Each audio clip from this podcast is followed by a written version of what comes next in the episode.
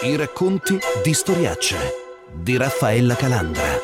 Non mi nascondo le criticità, quindi cercherò nel breve tempo possibile di portare avanti tutti i progetti. La collegialità è, è diciamo, la risposta alle, agli inconvenienti legati al breve tempo. Resterà in carica solo tre mesi il neo presidente della Corte Costituzionale Mario Morelli e alle obiezioni sulle presidenze brevi risponde invocando la collegialità e la salvaguardia del principio. Perché parto da qui in questa nuova puntata del ciclo di storiacce dedicato all'educazione costituzionale? Perché quando si immagina l'architettura di una istituzione come la Corte, che è garante della Costituzione, beh allora i principi diventano come gli architravi di una casa. E allora entriamo in quella che per molti versi è la casa della Costituzione italiana. Entriamo nel palazzo settecentesco della Consulta, proprio di fronte al Quirinale, sul colle che domina tutta Roma. È qui che operano i 15 giudici, 5 nominati dal Presidente della Repubblica, 5 eletti dal Parlamento in seduta comune e altri 5 dalle supreme magistrature ordinarie e amministrative. Ma perché proprio 15 giudici? Dietro questo numero c'è la sintesi di alti principi, appunto, e di precise esigenze ed è qui allora che parte il podcast di Giovanni Amoroso, uno dei 15 appunto che attualmente compongono la Corte Costituzionale. Ma perché 15 giudici e perché nominati o eletti in questo modo?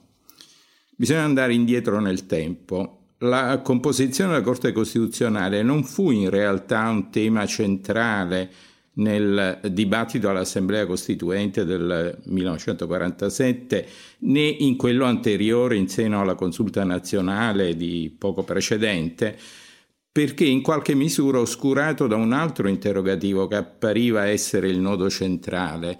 Perché una Corte Costituzionale?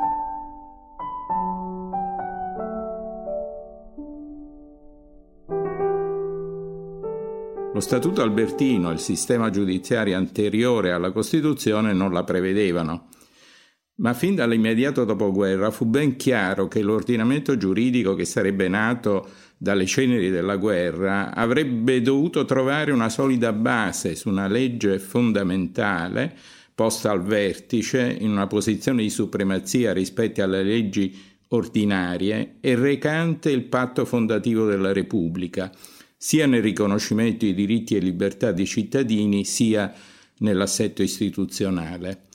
Una legge fondamentale, la Costituzione, che a differenza dello Statuto albertino avrebbe condizionato la legittimità delle leggi ordinarie. All'inizio, dunque, volendo fare un po' di storia, le discussioni vertevano soprattutto sull'esistenza stessa di una corte specifica a cui il potere legislativo dovesse rendere conto. Ma quando si cominciò a discutere anche della composizione stessa della corte, orientamenti diversi si confrontarono per poi arrivare a definire quelle che sono anche le due attuali anime della consulta che regolano anche il delicato rapporto col Parlamento. All'origine del confronto le posizioni di due grandi giuristi come Piero Calamandrei e Bruno Leoni. Calamandrei riteneva che si dovesse accentuare il carattere giurisdizionale della Corte come giudice. Nuovo giudice sì, ma giudice innanzitutto, che interpreta ed applica la legge. Propose quindi una composizione mista, paritaria di giudici che sarebbero stati eletti per metà dalla Corte di Cassazione e per l'altra metà dalla Camera dei Deputati, tra avvocati e professori di materie giuridiche. Leone a sua volta guardava maggiormente allo spazio di discrezionalità che la nuova Corte inevitabilmente avrebbe avuto nel sindacare scelte del Parlamento. Propose che tutti i giudici fossero eletti dai due rami del Parlamento.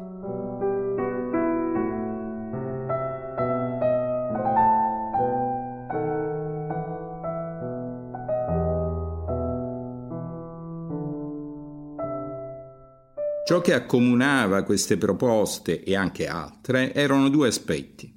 Da una parte la condivisa consapevolezza che la nuova Corte alla quale si affidava il sindacato di costituzionalità sulle leggi ordinarie del Parlamento, avrebbe dovuto avere una composizione alta e di assoluto e riconosciuto prestigio. D'altra parte la sua composizione doveva essere mista per realizzare un equilibrio tra aspetti prevalentemente tecnico-giuridici e quelli maggiormente riguardanti le scelte discrezionali del Parlamento di politica legislativa. Vi erano infatti da una parte quelli che ritenevano che la Corte dovesse avere anche una legittimazione politica, Altri invece sostenevano che la Corte Costituzionale non poteva essere formata dal potere legislativo che essa era chiamata a controllare, né essere collegata al potere esecutivo, ma avrebbe dovuto mantenersi il più possibile in ambito giurisdizionale.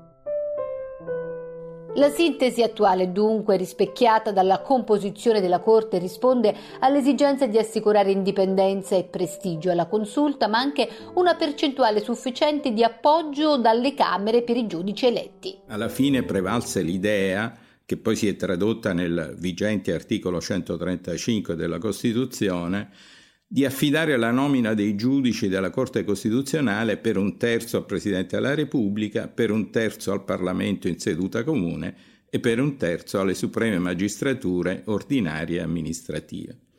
Una successiva legge costituzionale ha poi prescritto per l'elezione dei cinque giudici costituzionali da parte del Parlamento in seduta comune un quorum di due terzi dei suoi componenti nelle prime due votazioni e di tre quinti dal terzo scrutinio in avanti, così da assicurare a tutti i giudici eletti un vasto consenso parlamentare.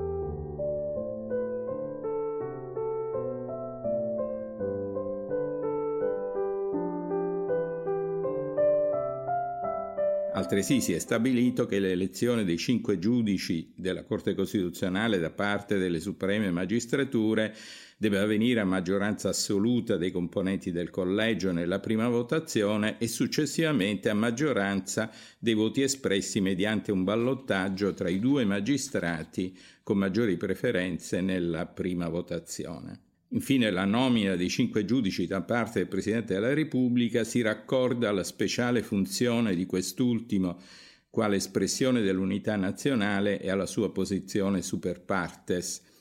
Si è ritenuto che il potere di nomina presidenziale rappresenti anche un fattore di riequilibrio delle sensibilità politiche e tecniche del collegio. Negli anni ha retto l'equilibrio misto della consulta, proprio per quella sintesi trovata intorno a dei principi, l'unità nazionale, rappresentata dai giudici di nomina presidenziale, la rappresentanza nazionale incarnata dalla componente eletta dal Parlamento e poi la soggezione solo alla legge, rappresentata dalla magistratura.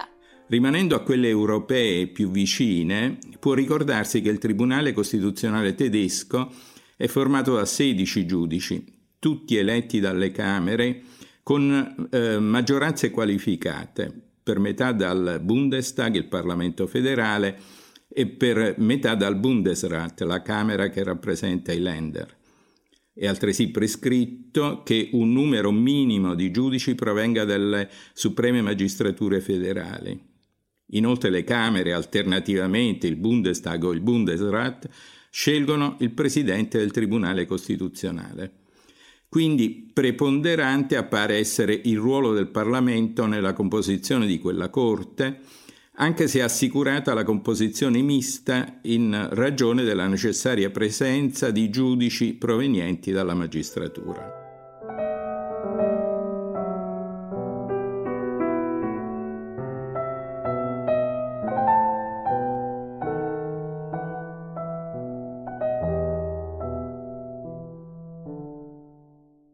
Invece il Consiglio Costituzionale francese è composto di nove giudici, nessuno dei quali eletto dal Parlamento, bensì tutti nominati per un terzo dal Presidente della Repubblica, per un terzo dal Presidente dell'Assemblea nazionale e per un terzo dal Presidente del Senato. Altresì il Presidente della Corte è nominato dal Presidente della Repubblica.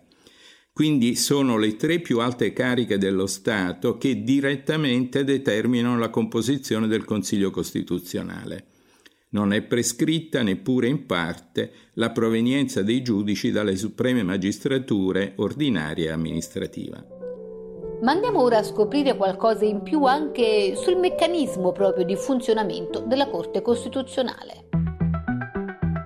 Ma saliamo ora allo scalone di questo meraviglioso palazzo settecentesco romano per entrare nelle stanze più segrete e più importanti del palazzo della consulta e raccontare i meccanismi di funzionamento appunto della corte. Da qui ripartono tra pochissimo i racconti di storiacce. Blumatica, il software scelto da ingegneri, architetti, geometri, geologi e periti. Vi presenta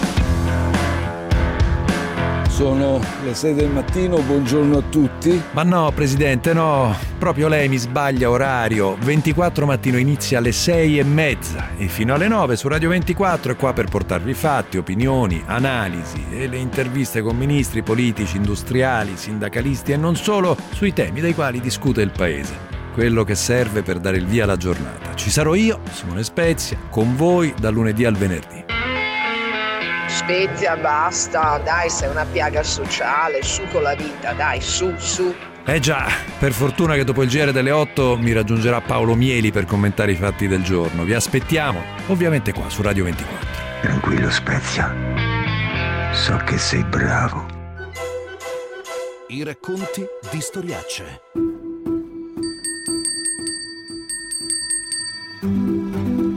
Nei tribunali ordinari, quando la Corte esce per pronunciare il suo verdetto, è sempre un momento di alta solennità e pure di emozione. Tutto questo è ancor più amplificato, anche se avviene con modalità completamente diverse, per la Corte Costituzionale. I giudici delle leggi, cioè, e non delle persone, ma le cui decisioni quasi sempre, come abbiamo anche raccontato in altre puntate di questo ciclo sull'educazione costituzionale, nascono da casi concreti, dalle vite concrete di alcune persone. Uno su tutti che voglio citare come esempio e che ricorderete, la morte di DJ Fabo, il suo suicidio assistito in Svizzera, Svizzera il processo che ne era derivato a Milano e poi approdato alla Corte Costituzionale a Ponto. Ora insieme al giudice Niccolò Zanon e al suo podcast abbiamo però la possibilità di entrare nel momento centrale più segreto delle pronunce della Corte il punto quasi conclusivo di un lungo percorso, ora qui sintetizzato. Una questione di legittimità costituzionale sollevata in via incidentale o in via principale, ora non entriamo in dettagli di questa natura, viene affidata dal Presidente a uno dei giudici, a un cosiddetto relatore.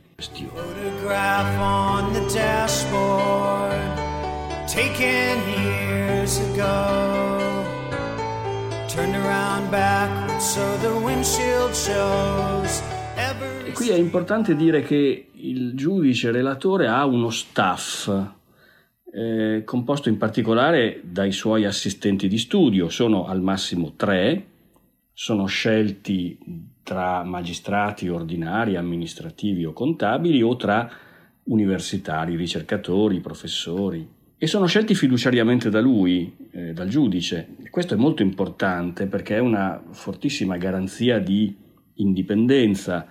Il giudice si sceglie i suoi collaboratori, quelli di cui si fida e di cui ha fiducia.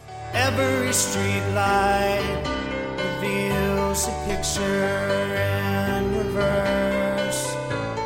Still it's so much clearer.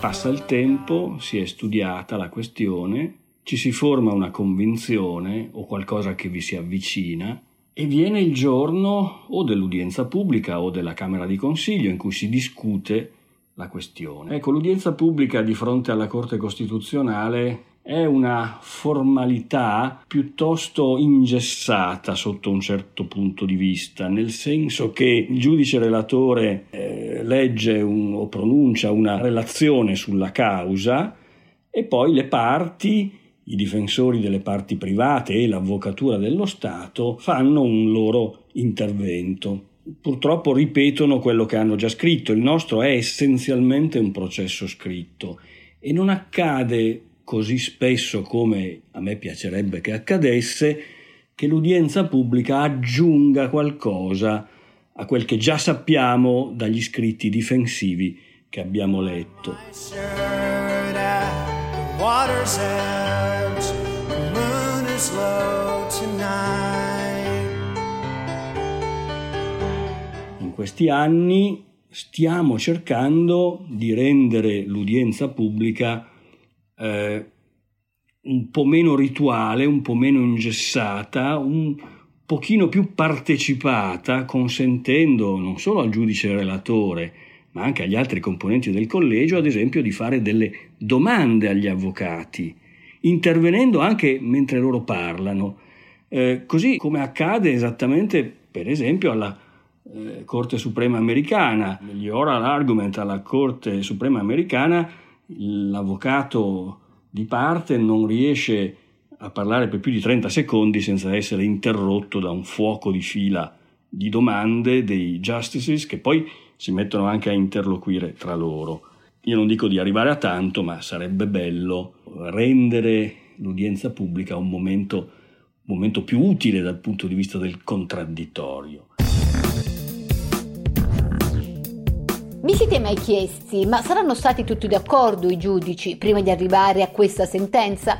Ecco, per la Corte Costituzionale questa domanda non ha quasi mai risposta, non può avere risposta perché ogni decisione è sempre solo una decisione dell'intera Corte e le discussioni e anche in caso i dissidi e i voti contrari durante la Camera di Consiglio devono restare confinati tra quelle mura. C'è solo un caso in cui questo disaccordo viene reso palese, quando il relatore si sente così tanto in dissenso rispetto alle opinioni prevalenti da chiedere di non dover stendere la relazione. Non nasconde il giudice Zanon di essere entrato anche lui a volte in Camera di Consiglio con un'opinione e di averla poi modificata. Viene il giorno, viene il momento piuttosto della Camera di Consiglio. È un po' il momento della verità in cui i caratteri di ciascun componente della Corte, la sua formazione, il suo modo di porsi, il suo atteggiamento, viene necessariamente in primo piano. La Camera di Consiglio è un luogo riservato, quello che accade in Camera di Consiglio non può essere rivelato, non si possono rivelare le opinioni e i voti riconducendoli a ciascun giudice, ma la Camera di Consiglio è il luogo in cui si svolge realmente, fino in fondo, la collegialità della Corte.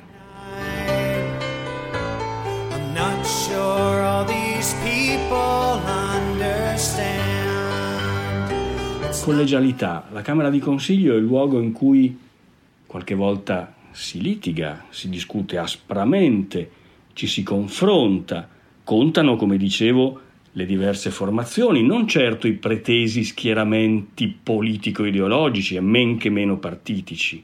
Contano diverse idee del diritto, contano diverse idee di politica del diritto, contano le diverse idee sul ruolo della Corte, sull'ampiezza dei suoi poteri.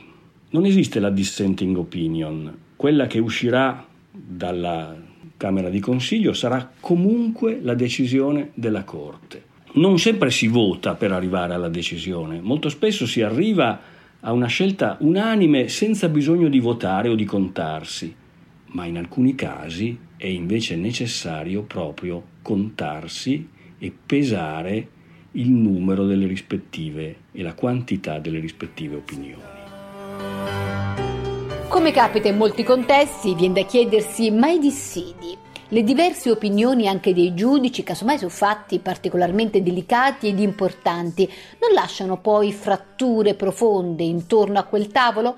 Cita un famoso giudice americano, Zanon, per spiegare come riuscire a far sopravvivere a tutto questo e anche a questi sentimenti che sarebbero comunque umani, se stessi e il proprio fegato. C'è una questione psicologica fondamentale per poter far bene questo lavoro senza rovinarsi il fegato bisogna accettare di poter essere in forte contrasto di idee con i propri colleghi, ma bisogna continuare a pensare che questo non incide minimamente sulla relazione di stima e di amicizia che si ha con loro.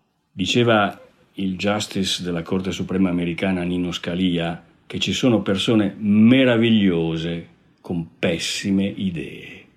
E poi ricordarsi sempre che domani è un altro giorno, finita quella decisione, stop, it's over, si cambia completamente registro.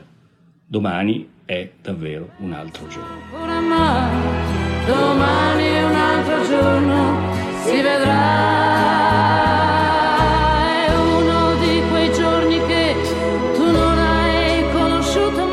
Infine c'è la parte della scrittura. La decisione è stata presa, il relatore si incarica della motivazione e scrive. È un momento faticoso, difficile, ogni parola pesa. Ma non è finita qui. C'è la lettura collegiale della sentenza. Quel che si è scritto viene passato sotto la lente di ingrandimento della lettura collegiale in Camera di Consiglio. Un giorno della settimana, di solito il lunedì, si cominciano a leggere le sentenze che si sono scritte nella settimana precedente. E ciascun giudice dirà quello che pensa. A pagina 7, rigo 20, questa frase non mi convince. A pagina 11, rigo 3, togli quell'avverbio, è eccessivo. Questa virgola va spostata. Anche qui chi ha scritto deve accettare le proposte dei colleghi se sono ragionevoli e deve evitare di offendersi se qualcuno ti fa notare che la frase che hai scritto è involuta e difficilmente comprensibile.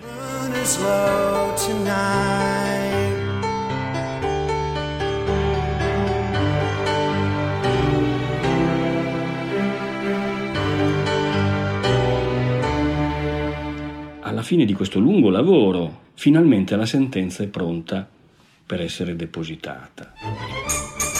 I racconti di storiacce. In regia Roberta Frisani. Sul sito di Radio 24 è possibile riascoltare tutte le puntate dedicate ai podcast della Corte Costituzionale, a cui dedichiamo il mese di settembre. Per ripartire, dunque, dalla Costituzione.